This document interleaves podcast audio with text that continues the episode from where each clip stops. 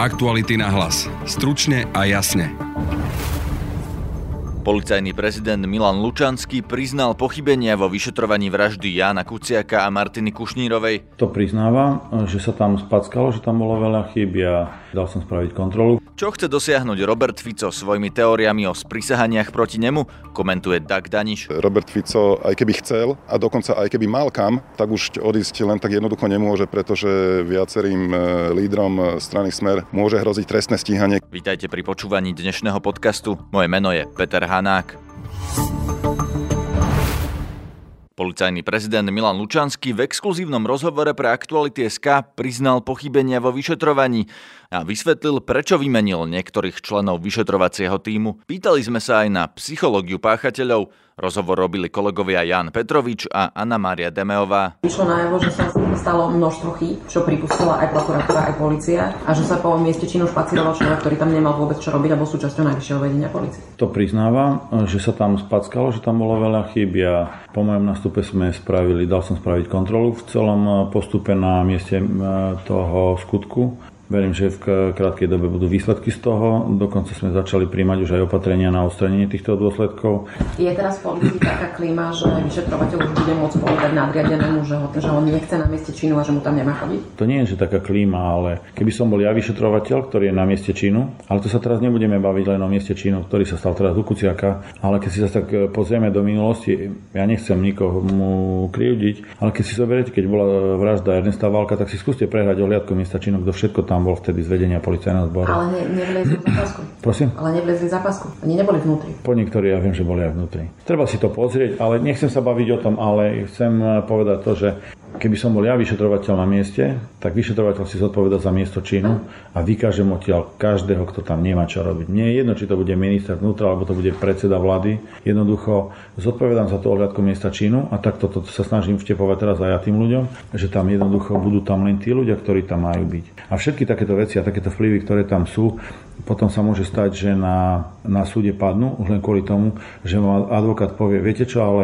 všetky dôkazy, ktoré ste zaistili v rámci domovej prehliadky alebo prehliadky, eh, ohliadky miesta činu, považujem za nezákonné, lebo sa tam pohybovala taká taká osoba, ktorá nebola uvedená v ohliadke, nemala tam čo robiť a mohla tam tie stopy podhodiť, mohla tie stopy tam zobrať, mohla ich ináč nehodnotiť. Ak tam príde, tak ten vyšetrovateľ si to bude musieť zdôvodniť. Ak si to nebude vedieť zdôvodniť, tak má smolu. Sa toho, čo ste povedali, to znamená, že pohyb Roberta Krajmera, ktorý nemal čo robiť na miesto činu, môže nejakým spôsobom stiažiť dokazovanie v tomto prípade? Tomu, z pohľadu argumentácie advokátov dokazovania? Ako, ja si myslím, že áno. V tomto prípade to môže byť môže povedať, aj keď zas, ak sa budeme baviť, tak Hraško ako nadriadený tam mohol byť, ale Kramer tam podľa môjho uvaženia akože naozaj nemal čo robiť.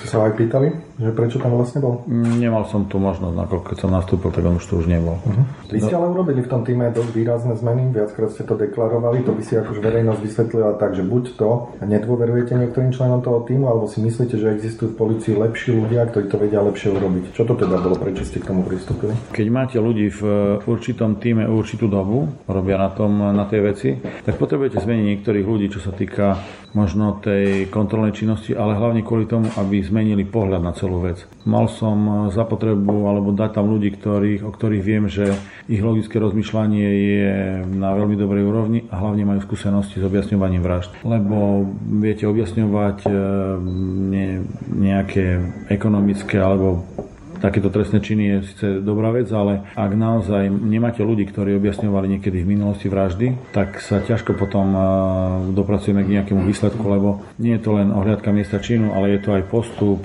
metodika, taktika, ale aj komunikácia s tými pachateľmi.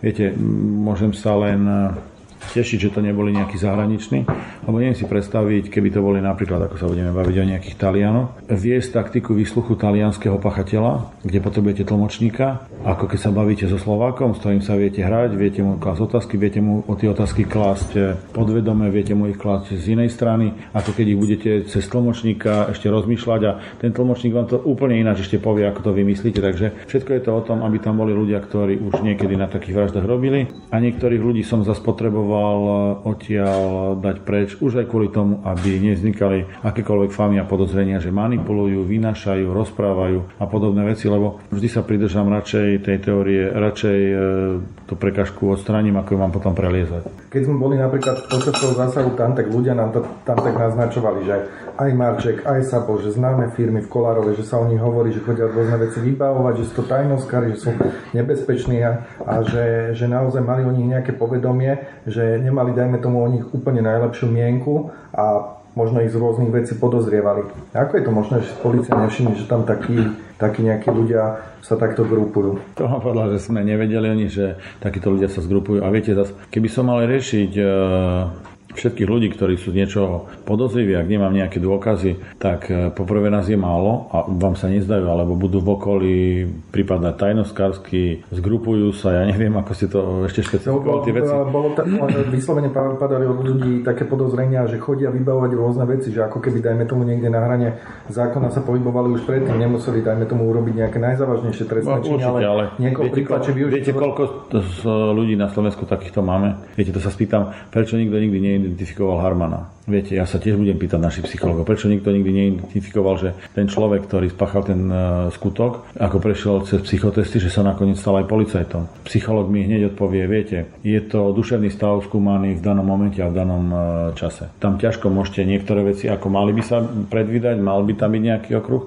ale ako každý sa vyvíja. Ten strelec nezabil len Janka, na ktorého mal objednávku, ale aj Martinu, ktorá bola na mieste. My sme práve včera sa zhodli na tom, že on musí mať hrozne ale nízke emocionálne prežívanie, že si povedal, že nestojí mi to za to, aby som sa chodil tretíkrát a proste zabijem.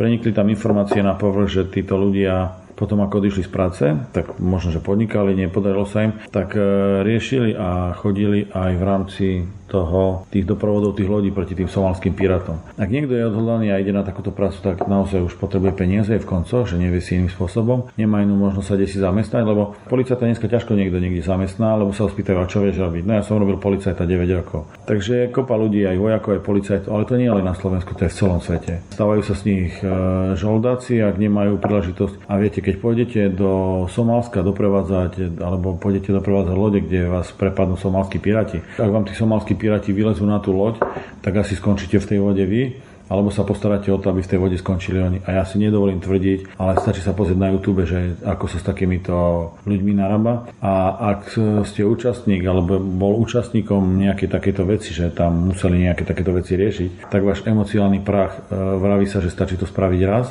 a potom to už ide same. Takže Možno, že kým tam, e, keby to bolo pred desiatimi rokmi, tak by na niečo také nebolo ani pomyslel, možno, že by nezabil ani muchu, ako sa vraví ale jednoducho, keď je človek vo vypetej situácii, je v, vo finančnej tiesni a na takúto robotu sa dá, už ide s tým, že tam niečo takému môže dojsť, tak on sa potom odtiaľ vrátil a možno, že pre neho zabíjanie a tam, kde si vystrelal celú loďku Somálcov dole pod sebou nejakým ľahkým gulometom, tak si myslím, že potom už e, spraviť niečo takéto je pre neho už je to rutina sa možno až povedať tak že to je... Ide, ide o to, že či sa s tým viete vysporiadať ráno, keď sa zobudíte, že zabil som človeka. Celý rozhovor s policajným prezidentom Milanom Lučanským si môžete prečítať na webe Aktuality.sk.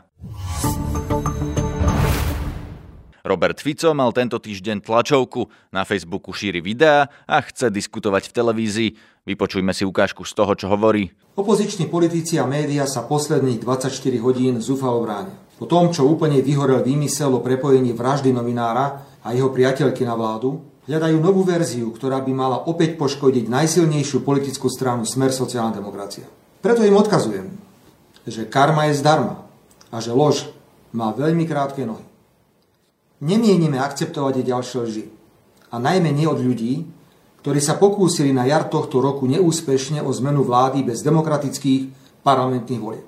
A najmä nie od ľudí, ktorí vykrikujú a štekajú spoza plota. Čo tým chce Robert Fico dosiahnuť, som sa pýtal komentátora Aktualit Daga Daniša. Je celkom zjavné, že Robert Fico chce byť e, politicky rehabilitovaný. E, cítiť z neho, že, že to pocíti ako krivdu, pretože odstúpil pod mimoriadne silným domácim verejným tlakom. S tým si myslím, že súvisia aj tie jeho legendy, tá mytológia o tom, že za pádom jeho vlády nebol len domáci hnev a domáca verejná mienka, ale aj sprísahanie zo zahraničia. Robert Fico to potrebuje hrať, e, tento príbeh a tento, tento nezmysel, aby aby očistil svoje meno, aspoň pred vlastnými voličmi. Hrá to Robert Fico toto na svojho voliča? Akože volič Smeru reálne verí tomu, že protesty boli zorganizované zo zahraničia, že za tým Šoroš a tieto veci?